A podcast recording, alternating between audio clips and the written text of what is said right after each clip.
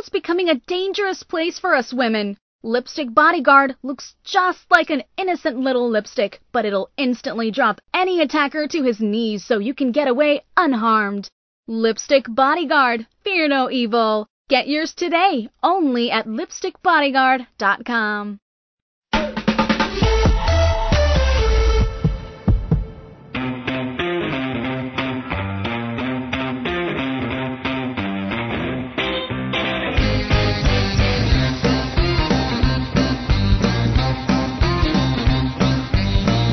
Psychiatrist and Alzheimer's researcher Dr. Kat Toups says dementia is not some mysterious disease that just happens. It happens for reasons. And when we identify those reasons and contributing factors, we can stop or even reverse it. She knows this not only as a doctor, but also from her very own personal battle with the disease. Parents Are Hard to Raise is now available on Spotify and its 180 million monthly subscribers.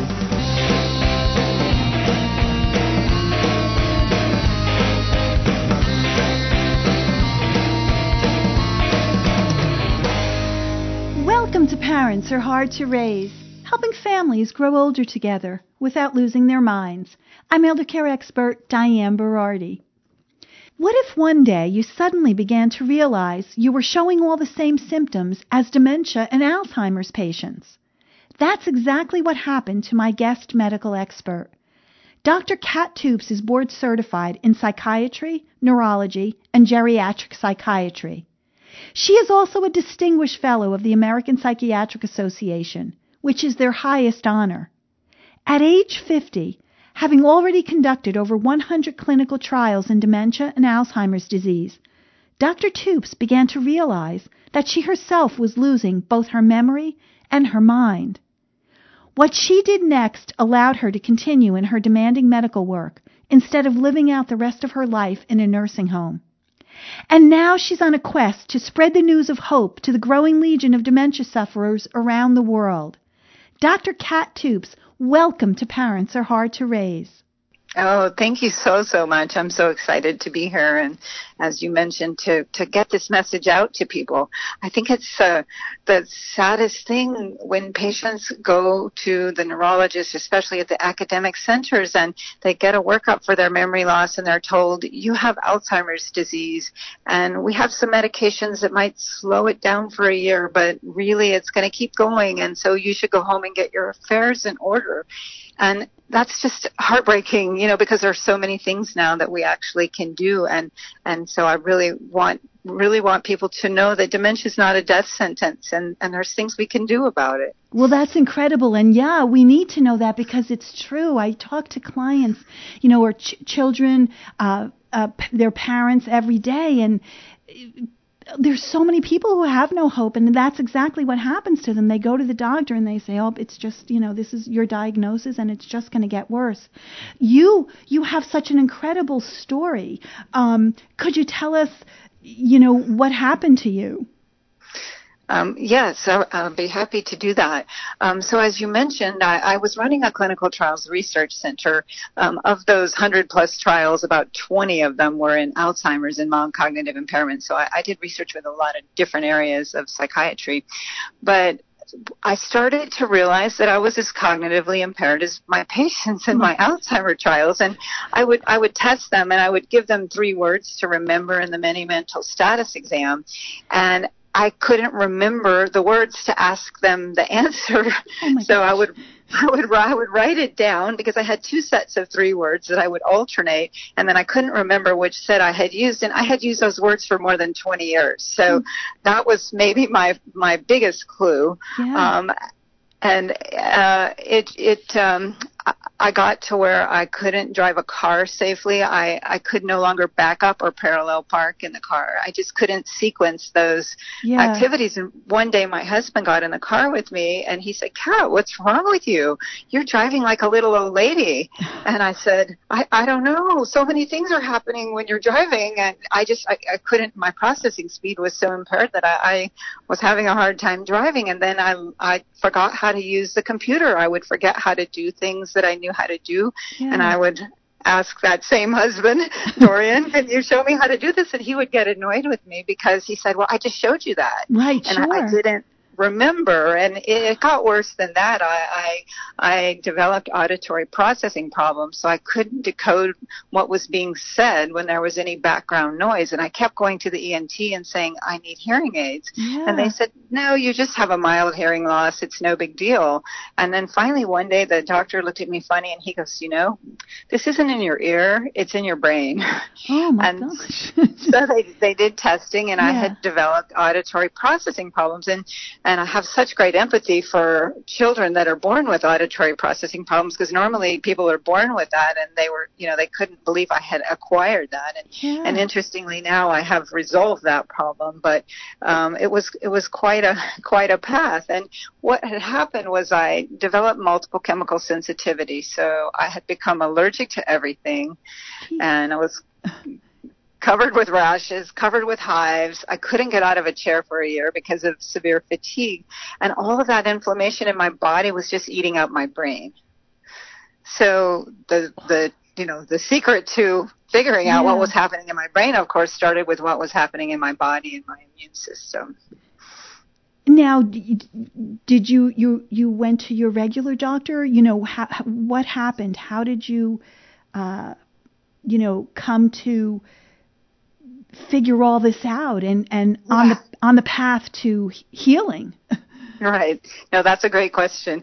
Well, of course, as a physician, I kind of knew the limitations of what um, traditional medicine had to offer me, and I knew they would put me on steroids for my Right. immune system, and and I, I never felt like just suppressing the immune system was the answer. Right. The immune system is is acting out because there's a problem. Right. So Right. um, I, I did cover bases and I went to the rheumatologist and I went to the immunologist and, you know, the endocrinologist, but, uh, you know, I remember quite well the UCSF, uh, endocrinologist. He said, well, you clearly have autoimmune disease and it's just not in the textbooks yet. Um, so, so what, what happened was I finally, I went to a conference called Food as Medicine and that conference changed my life. It changed my, Wow. my worldview. It changed my life personally. It changed my life professionally. And and in this conference at Food as Medicine, they kept talking about functional medicine. And so I googled that, and they talked about the Institute for Functional Medicine. And the next module coming up was immune and allergy. And I thought, oh goodness, I better go to that. Right. So I that's how I came to the table of starting to learn about functional medicine and luckily I had enough brain cells left because I did have a sieve for a brain at the time Thank but, God. But I, but I you know persevered and Yeah. started learning and working through all the layers of functional medicine so functional medicine um, is is basically it's it's a root cause medicine. It wants to instead of wanting to know what is your diagnosis, Right. we don't really care about the name of the diagnosis. We really want to know why. Why do you have these problems? So we want to get at the root causes and what are the driving factors. And then if we can identify those, just like with dementia, with any kind of chronic disease, um, if we can figure out the factors and get those all in balance, then the body the body is designed to heal if we can get out of its way. Right. Okay. So, what causes dementia? hmm hmm So, you know, um, dementia heretofore has been considered a mysterious disease. We know there's some genetic factors, but we know that many, many people get um, dementia without the the classic Alzheimer genes, and I do not have the genes for Alzheimer's. Um, but clearly, I was quite demented in retrospect. I just couldn't even figure that out at the time. Um, but um, it's a multifactorial disease, so um, it, it just happens for all kinds of reasons. And even if you do have the genetic risk, those genes have to be turned on to express themselves. So many people have genes for Alzheimer's Right. and never get Alzheimer's. And, and I, I'd like to say a little bit about that because I, I don't Yeah. want people to worry when they have the genetic risk for Alzheimer's. Um, you know, because some people, it becomes a self-fulfilling prophecy, I think, when we, you know, believe we're going to get sick Right, or right. sick and we think we're going to die.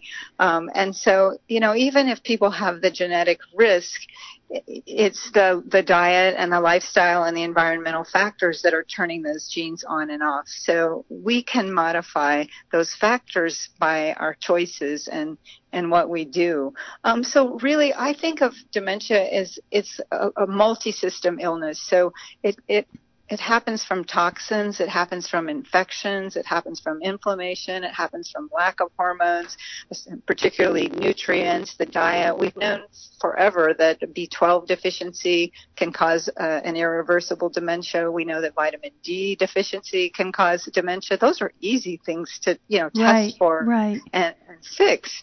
Um, so it's it's multiple factors. We've also known for you know decades that vascular issues are a problem. So if people have very high lipids or their blood sugar is poorly regulated, um, those are causes for um, damage to the blood vessels that will eventually damage the brain. And those we're we're going to continue with Dr. Kat yeah. Toups, but I just want to tell you something. If you're a woman or there's a woman in your life, I'm going to tell you about something you absolutely need to know.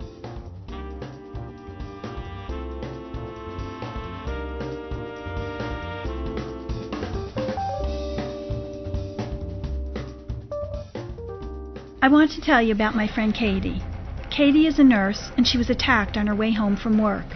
She was totally taken by surprise, and although Katie is only 5 feet tall and 106 pounds, she was easily able to drop her 6 foot 4, 250 pound attacker to his knees and get away unharmed. Katie wasn't just lucky that day, she was prepared. In her pocketbook, a harmless looking lipstick, which really contained a powerful man stopping aerosol propellant. It's not like it was in our grandmother's day.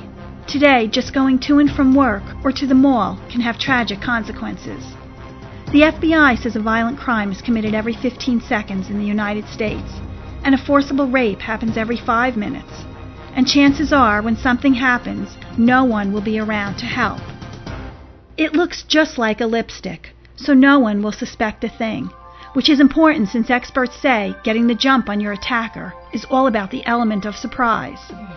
Inside this innocent looking lipstick is the same powerful stuff used by police and the military to disarm even the most powerful armed aggressor.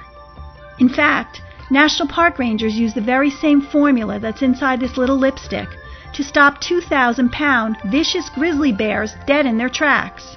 It's like carrying a personal bodyguard with you, in your purse or your pocket. Darkness brings danger. Muggers and rapists use darkness to their advantage. We all know what it's like to be walking at night and hear footsteps coming at us from behind. Who's there? If it's somebody bad, will you be protected? Your life may depend on it. My friend Katie's close call needs to be a wake up call for all of us, myself included. Pick up a lipstick bodyguard and keep it with you always.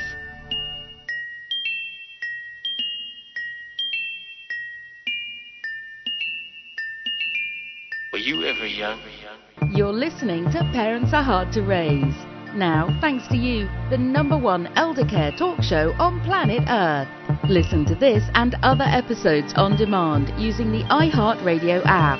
iPhone users can listen on Apple Podcasts and Android users on Google Podcasts. And I have some shout outs. Susan from Hill City, Kansas who, by the way, has a 92 year old dad who still works the family farm every day. She showed her coworker Nancy how to listen on her smartphone using the iHeart Radio app. And Kumiko from the city of Atami in Japan, who listens on Spotify. She showed her mom how to listen on her smartphone. And Kumiko also helps care for her grandparents.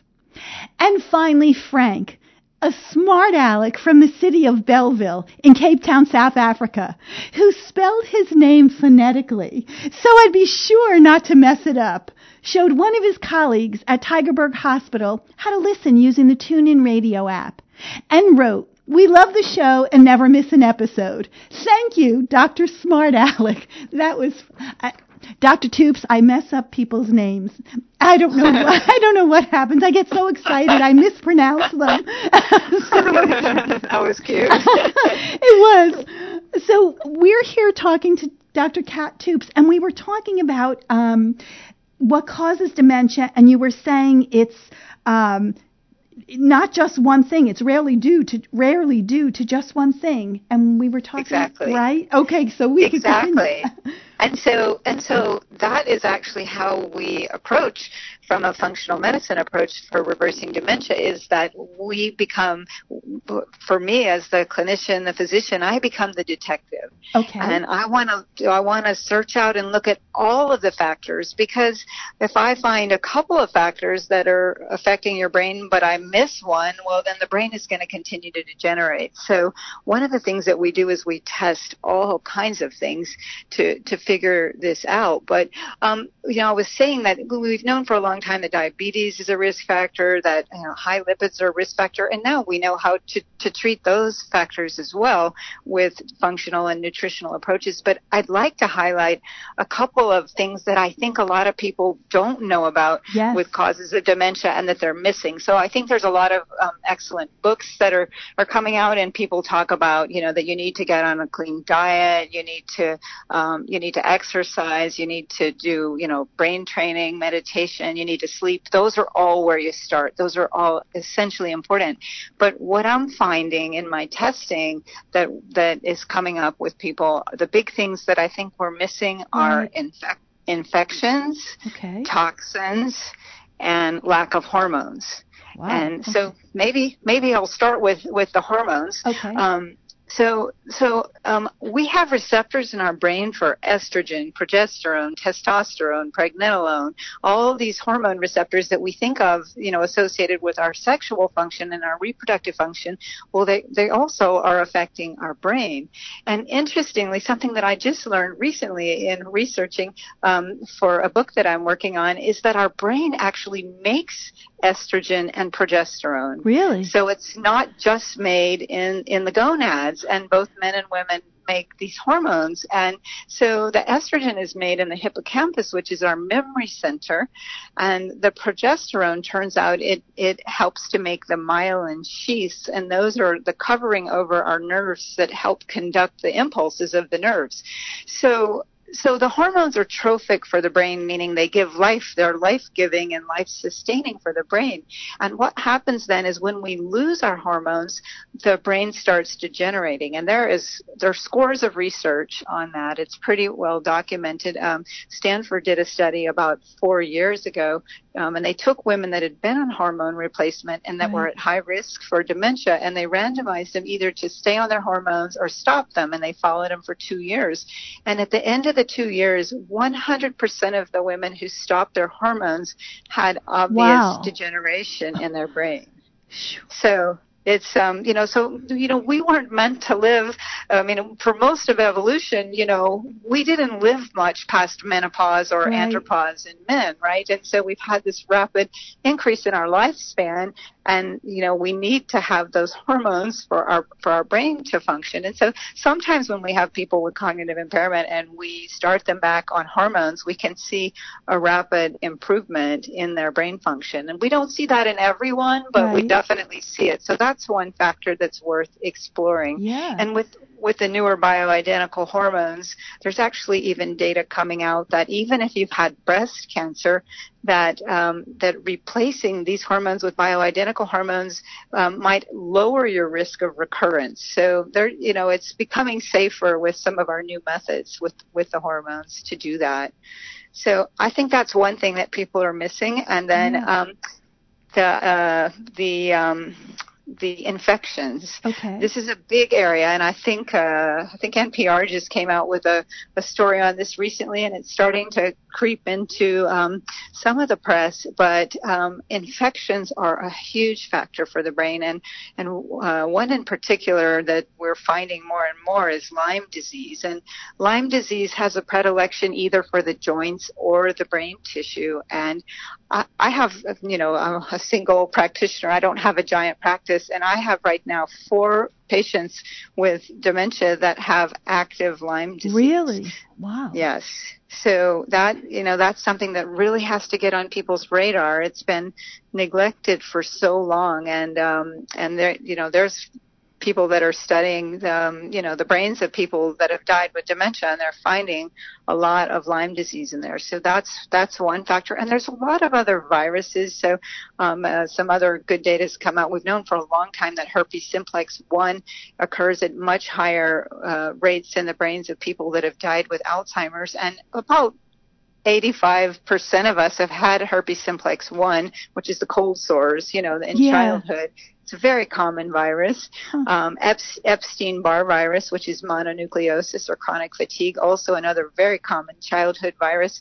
These viruses, they, they continue to live in our bodies, but our immune systems keep them in check. But if we have anything that's disrupting our immune function, and unfortunately aging itself is a, is a risk for that, um, then sometimes the viruses can wake up um, so, you know, looking wow. for these viruses and yeah. these infections becomes becomes a, a really important factor in trying to reverse things. And, and I should mention that with Lyme disease, Lyme disease is a spirochete, and that is the same kind of organism that syphilis is. And okay. so syphilis, we we've also known about for more than a century that you know when um, somebody gets an infection with syphilis, it might manifest originally as an as a STD or a sexually transmitted disease, but then 10, 20 years later, people will go crazy, and it's because that spirochete, um, you know, was affecting their brain. So Lyme does the same thing for some people as syphilis does. Wow. yeah. That's amazing. I mean, that's yeah, because I, I, I had been reading something about that Lyme disease. You know, it, it's incredible this information, but it, it, it, it's wonderful that you know you're you're getting this out because people don't know. Well, and, and the exciting thing is these these are treatable. Okay, it's not fun to have Lyme disease, right. and you know, I mean, there's there's Lyme disease in little letters, and there's Lyme disease in capital letters, and some people get extremely sick, and you know, how they have to lay, you know lay down on my exam table for our interview because they can't sit up, and oh, you know, yeah. they're dizzy, and you know, but a lot of people don't have have that strong a reaction, but they but it can be affecting their brain. And we do have ways to treat it. And the, the story of how to treat it is still being written. It's it's an art, not a science, because not enough research has been done in this area. But um, but it definitely is something that can be treated. So once we can identify all these factors, you know, we get treatment targets.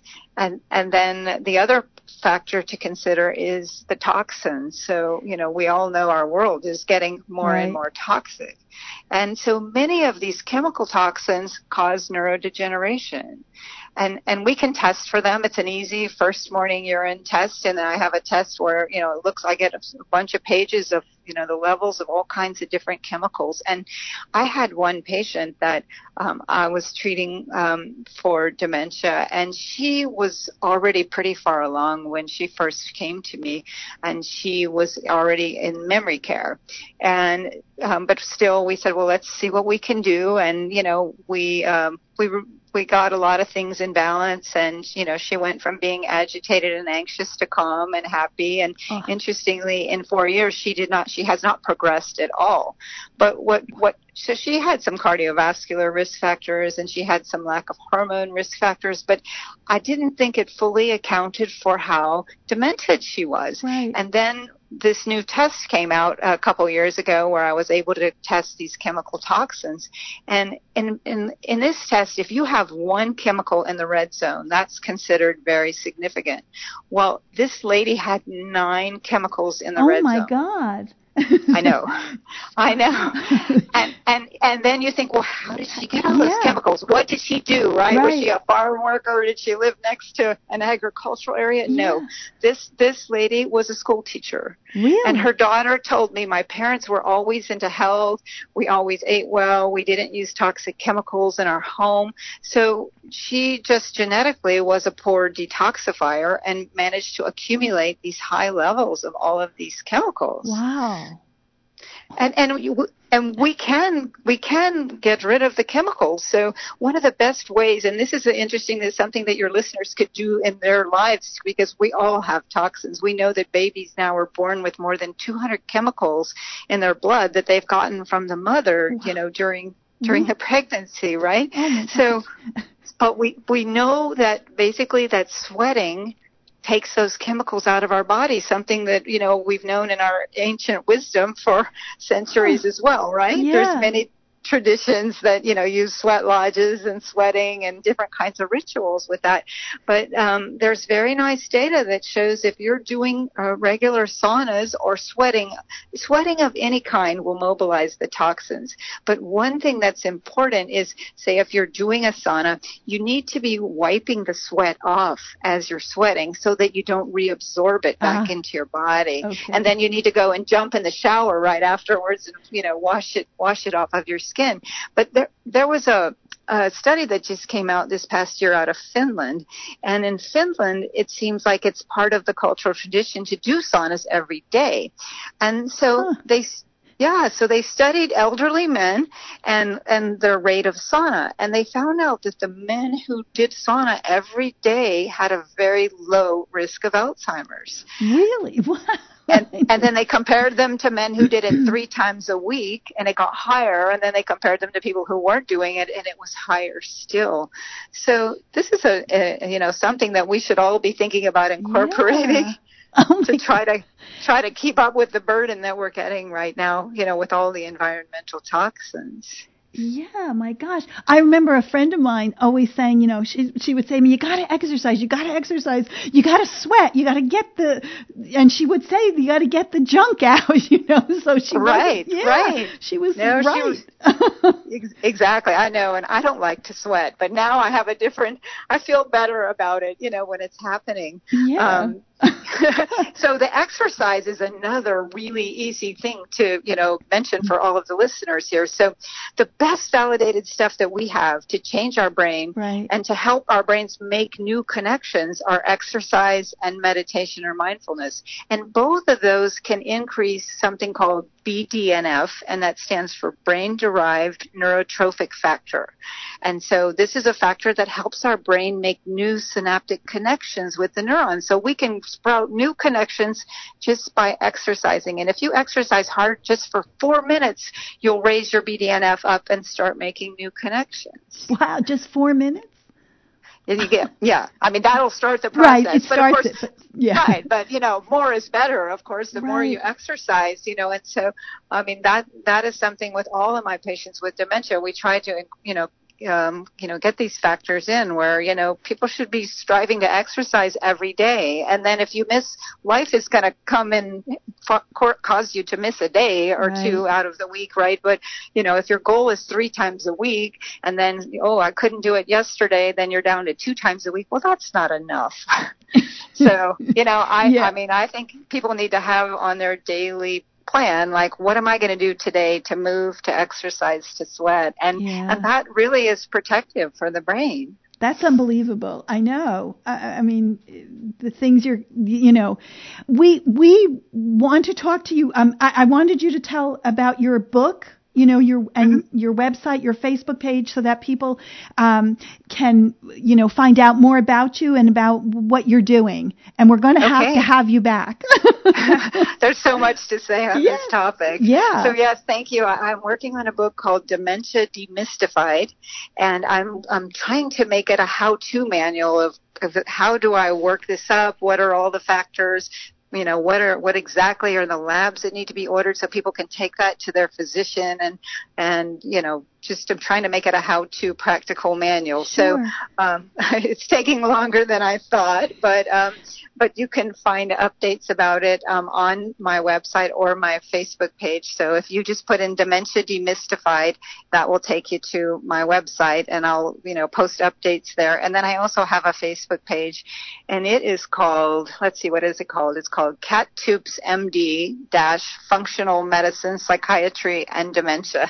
But if you just try searching my name, you'll probably probably find it there. And I try to post um, interesting articles and data and things that are uplifting. So tr- I try to avoid the doom and gloom. But what can we do about it? Because th- that's really the message. Dementia is not a death sentence, and there there are things that we can do to get the brain back and and um, and that's the biggest message, I guess, Well, to say. that's wonderful. I mean, that's the message we want to hear. That, that something good, something good. so yeah, exactly. And we're going to have you back, Dr. Toups. Thank you so much. Oh, my my pleasure, and I would be happy to come back. There's so many things more we could talk about. There's so many the role of the diet on the brain, and a lot a lot of fun things. That's perfect. I hope you got something out of this episode. I know I did. I love getting your emails and questions, so please keep sending them. You can reach me at dianaparentsarehardtoraise.org or just click the green button on our homepage. And remember, there's so many new ways to listen to our show: Spotify, Roku. You can listen on your smartphone with Apple Podcasts and Google Podcasts. You can get us on Apple TV, Direct TV, and you can even just ask Alexa to play the show for you. And if you're listening to the show in one of these new ways, please do me a favor and show someone um, how to ha- how to learn this new technology. Thank you so much. Parents Are Hard to Raise is a Counterthink Media production. The music used in this broadcast was managed by Cosmo Music, New York, New York. Our New York producer is Joshua Green. Our broadcast engineer is Well Gambino. And from our London studios, the melodic voice of our announcer, Miss Dolly D. Thank you so much for listening. Till next time, may you forget everything you don't want to remember, and remember everything you don't want to forget. See you again next week.